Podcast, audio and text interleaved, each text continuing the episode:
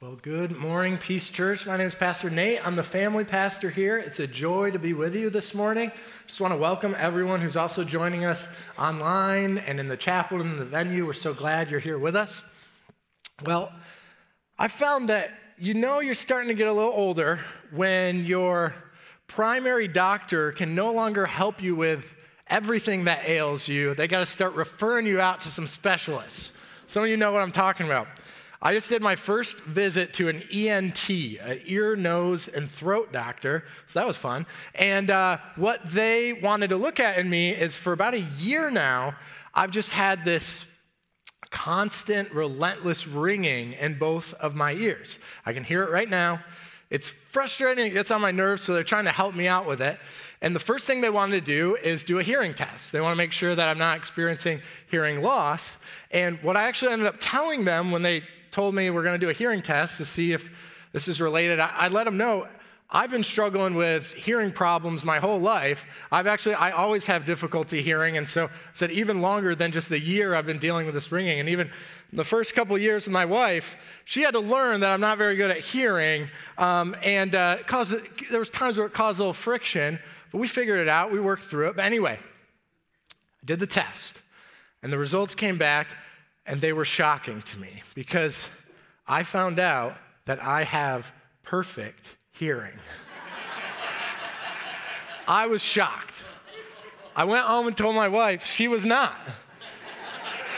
She let me know that she had this sneaking suspicion since the first couple weeks of our marriage that I didn't have a hearing problem, that I had what, her words, not mine, a listening problem. She said a bunch of other stuff too, but I wasn't really paying attention, so I don't. this morning, as we continue to walk with Elijah, we're going to be seeing in God's word that the importance of listening. We are going to see that the Bible says a lot about listening in general, but in this passage that we're looking at, we're going to see that a faith that endures listens to God's voice. So this morning, we are in 1 Kings 19. Uh, it's not going to be up on the screen, so go ahead and turn there in your Bibles, pull them up on your phone if you got them. And just as a review, uh, if you weren't here last week, we heard from Pastor Ryan. He preached on the previous chapter, 1 Kings 18. And in that chapter, uh, we know that Elijah had a total showdown with the prophets of Baal, this false god. He went head to head with 450 of these prophets. Uh, they both built altars, and the Lord, the one true God, the one Elijah worships, sent fire from heaven. And so, so much so uh, that we, they found out the truth about whose God was real, that Elijah actually put those 450 prophets to death. And so, Elijah, where we meet him, he's coming down off a mountain, both literally and metaphorically. He's coming down from Mount Carmel, but he's been on the spiritual high point, and we're going to meet Elijah in one of the lowest points of this prophet's spiritual journey. Things can change fast. So, we're picking up in 1 Kings 19. We're going to be reading verses 1 through 3 and then 9 through 18. So, please read along with me. In verse 1, Ahab, that's the king, and his wife Jezebel, he told her all that Elijah had done and how he had killed all the prophets with a sword. Then Jezebel, the queen, she sent a messenger to Elijah saying, So may the gods do to me and more also if I do not make your life as the life of one of them by this time tomorrow. So, in short, she's just simply saying that she's going to kill Elijah. Verse 3 Then he, Elijah, was afraid and he arose and he ran for his life. Came to Beersheba, which belongs to Judah, and he left his servant there. So pause with me here. Verses 4 through 8, which we're not going to read this morning, it tells this beautiful little story of Elijah is exhausted, he needs rest. God provides a meal for him, he rejuvenates and refreshes him. Then Elijah travels for 40 days, 40 nights, and he arrives at Mount Horeb. That's where we'll pick up in verse 9. Here's where it says there Elijah came to a cave and lodged in it. And behold, the word of the Lord came to him and said to him, What are you doing here, Elijah? Elijah responded, I've been very jealous for the Lord, the God of hosts. For the people of Israel have forsaken your covenant, they've thrown down your altars and killed your prophets with the sword, and I, even I only, am left, and they seek my life to take it away. And he, this is the Lord's response, he says, Go out and stand on the mount before the Lord. And behold, the Lord passed by, and a great and strong wind tore the mountains and broke in pieces the rocks before the Lord. But the Lord was not in the wind. And after the wind, an earthquake. But the Lord was not in the earthquake. And after the earthquake, a fire. But the Lord was not in the fire. And after the fire, the sound of a low whisper. When Elijah heard it, he wrapped his face in his cloak, and he went out and stood at the entrance of the cave. And behold, there came a voice to him that said, What are you doing here, Elijah? It's the same question as before. And look, Elijah gives the same exact answer. Verse 14.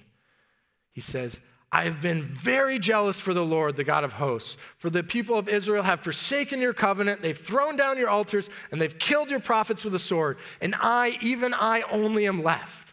And they seek my life to take it away. And the Lord said to him, Go return on your way to the wilderness of Damascus. And when you arrive, you shall anoint Hazael to be king over Syria. And Jehu, the son of Nimshi, you shall anoint to be king over Israel. And Elisha, the son of Shaphat, and Abel Meholah, you shall anoint to be prophet in your place. And the one who escapes the sword of Hazael shall Jehu put to death. And the one who escapes from the sword of Jehu shall Elisha put to death. We'll end today with verse 18. Yet I will leave 7,000 in Israel, all the knees that have not bowed to Baal, and every mouth that has not kissed him. Would you pray with me? Father, as we open your word today, I pray that you would open our hearts and our minds and our ears to listen, to listen to what you're speaking to us today through your word. Pray this in Jesus' name. Amen. Well, if we are going to have a faith that endures, we need to listen to God's voice and we need to beware of other voices. Look back at the first verse from chapter 19 with me and see what was the voice that Elijah was listening to. As a reminder, I said this before, Pastor Ryan preached on it last week. Elijah has just called down fire from heaven and then he battles and kills 450 prophets of Baal. Keep that in mind as we go back to verse 1. So Ahab told Jezebel all that Elijah had done and how he had killed all the prophets with the sword. So, how does the queen respond to this news? Verse 2 tells us that Jezebel sends a simple message to Elijah You're dead. Elijah's response to the threat, in verse 3, we see he's so afraid that he runs for his life. I'm going to say it one more time. Elijah has just called down all consuming fire from the sky. Get you picturing that?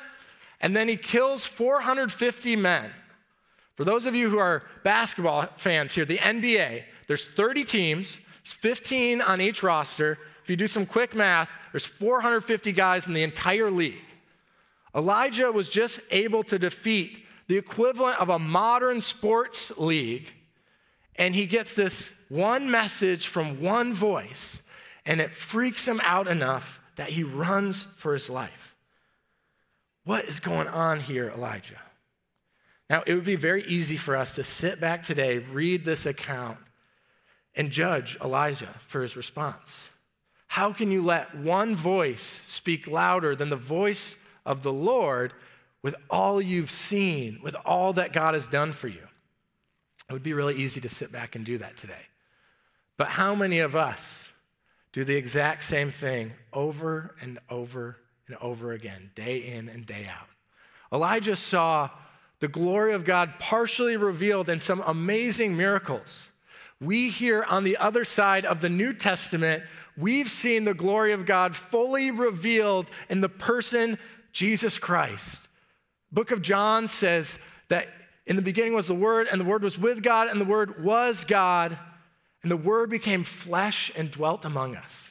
We know how the story ends. We know the good news. We know revelation. We know that the battle is already won and the victory belongs to the Lord.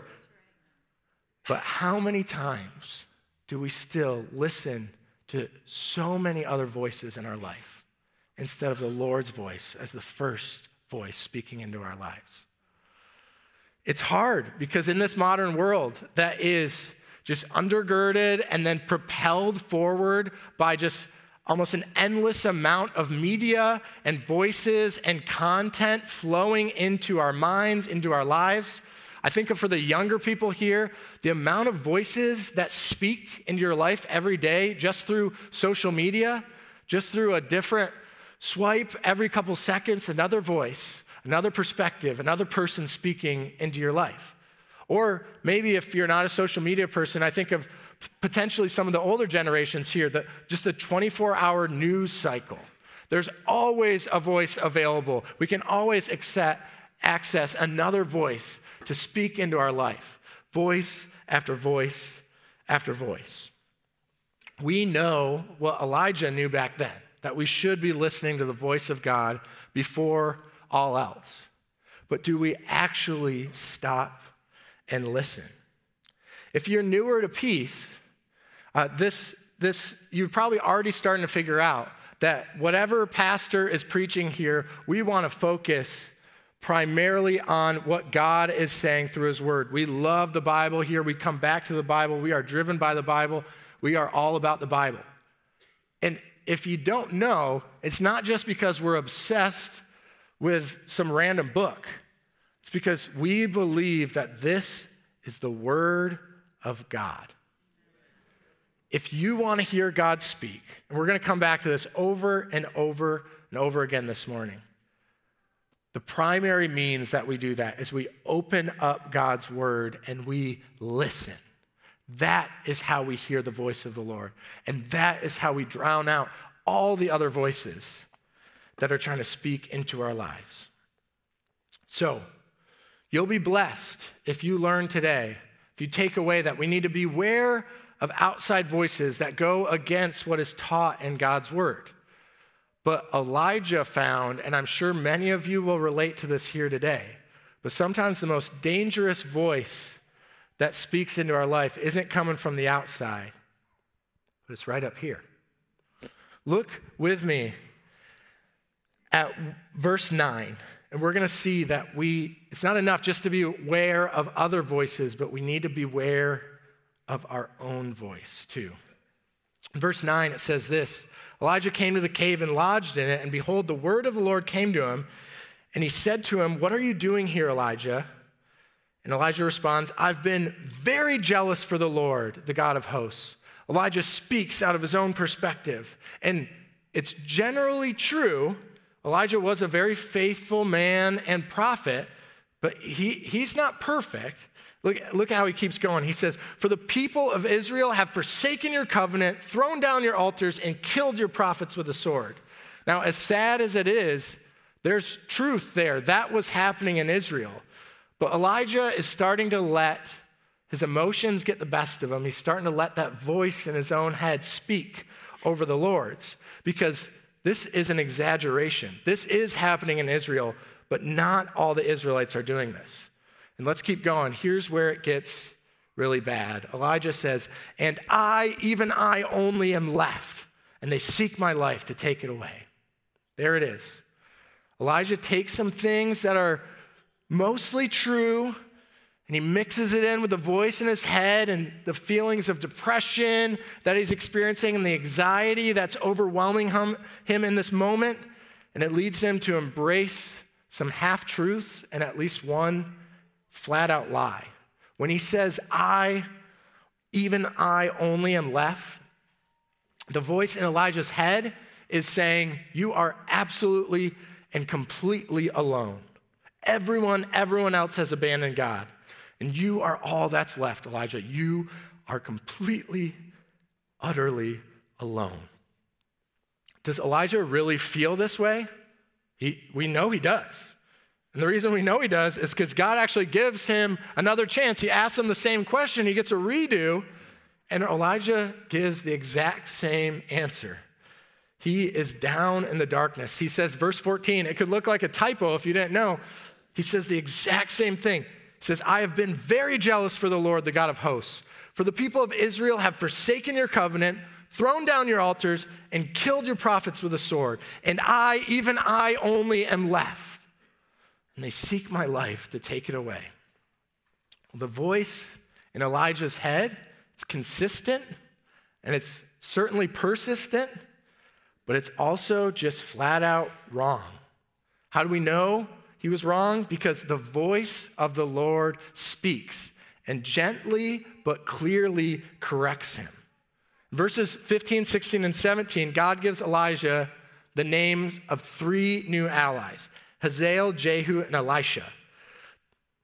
God's saying, Elijah, the voice in your head says that you're alone. Wrong. Here's three names. You are not alone. But God doesn't stop with three, does he? Look at the last verse with me, 18, where God provides just this heaping bowl of truth and perspective on the lies coming from Elijah's head. Verse 18 says, Yet I will leave, if you're looking at it, how many? 7,000 in Israel. 7,000. All the knees that have not bowed to Baal, and every mouth that has not kissed him. The Lord is saying again, Elijah, you think you're the only one who stayed faithful to the Lord? You think you're all alone? And he just uses the truth to cut through those lies coming from the voice in his head. And he says, There are 7,000 in Israel who haven't bent the knee to Baal. Elijah, you are not alone. So, was the voice in Elijah's head telling him the truth? No, it wasn't. But what do we do with that today? We all know that we got voices in our own head, that our own perspective is sometimes off and needs to be corrected. How do we practically turn down the volume of that voice in our own head and just crank up the voice of the Lord? Well, if you're paying attention, you're already going to know where I'm going to go with this one. But I want to tell you something about my life first. There's a sense when I read this account in the life of Elijah that I connect with it, I resonate with it in a very, very personal way.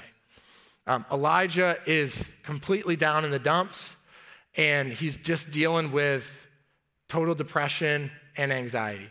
Now, I have received, I've never shared this publicly, um, just hasn't come up, but I'm not ashamed to share that I've received an official, clinical, formal diagnosis of having depression and anxiety. That's something I battled for years, something I even battle today. Now, when you bring up this topic of mental health, I'm sure for so many of you here, there's a lot of thoughts and questions going through your head as I share this.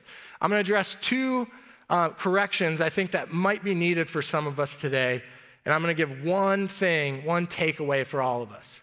So, first of all, I would guess that in a room this large with people coming from so many different experiences and walks of life, that there are some of you who might have just heard one of your pastors say that he has some mental health issues, and you might think, whoa, time out.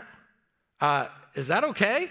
Uh, why are you up on stage right now if you're dealing with bigger problems than maybe even I got? I can totally understand if you're feeling that way. But can I go full Pastor Ryan on you for like 10 seconds? I, I understand that perspective, but y- if you have that perspective, you're totally wrong. I just want to be really honest with you. You're wrong. And the reason I know that is because the voice of the Lord in the scriptures. If you look through the scriptures, it's not just Elijah, but God has a habit, He has a tendency to use the weak and the broken to bring about his purposes in the church and in this world. You can look through all of church history, we can look through all the scriptures. God loves using weak and broken people to do great things for his glory.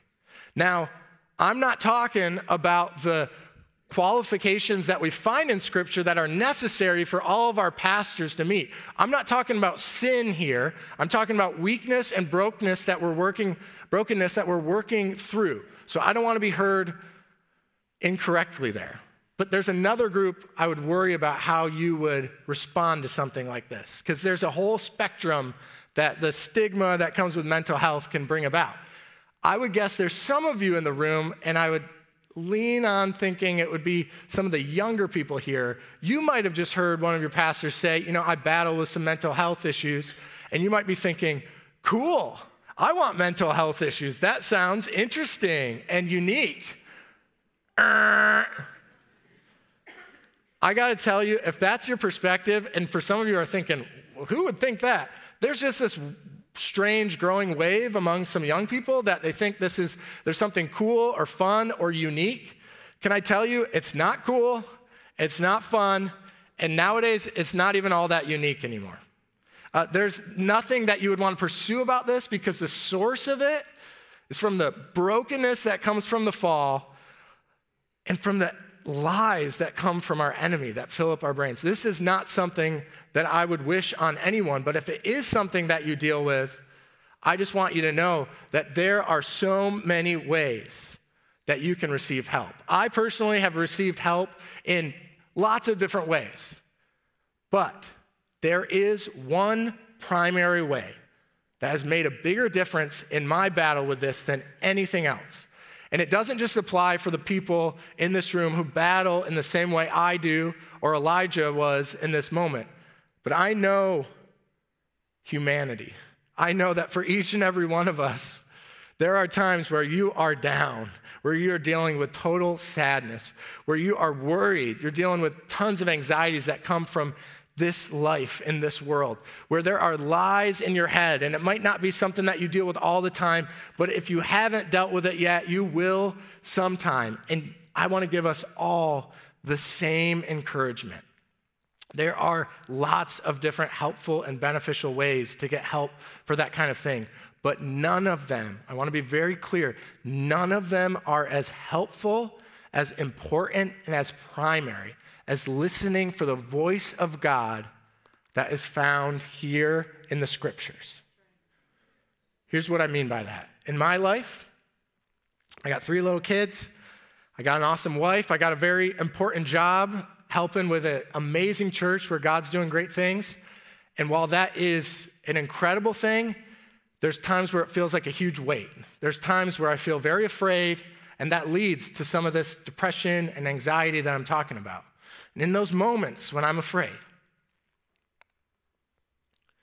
Isaiah 41:10. So do not fear, for I am with you. Do not be dismayed, for I am your God. I will bless you, I will help you, and I will uphold you with my righteous right hand. When the waves of anxious thoughts and depressive feelings are just crashing over my mind, Philippians 4 Rejoice in the Lord always. I'll say it again rejoice. Do not be anxious about anything, but in everything, by prayer and petition with thanksgiving, present your requests to God. And the peace of God that transcends all understanding will guard your hearts and your minds in Christ Jesus. When the voices in your head are getting loud and saying lies, the only thing that can fully and primarily drown them out is when the voice of the Lord speaks louder. If that's something that you battle with as well, I'm not saying that there's not plenty of other different ways to seek help. And I would love to talk with you about any of those things. I've been talking with a lot of people this morning about that topic specifically. Uh, but what I am saying is that for years and years, there was this tendency to just tell people, read your Bible, read your Bible, read your Bible, and not get, not find any other solutions. I'm not saying that. In fact, I think the pendulum swung a little bit the other way at this point, where sometimes, especially for some of the young people in the room, you might be seeking every other source, every other voice besides this one. And this is the most important voice you could have in your life, regardless of what you're battling. If we're going to have enduring faith, we need to beware of the outside voices coming in. We need to beware of the inside voices that can try to drive us away from God's word that is found in the voice of the Lord. And lastly, we need to beware of noise and novelty. Uh, we've been talking about listening to God's voice over the other voices, but we also need to be careful that we're listening to God's voice in the right way and listening for the right things.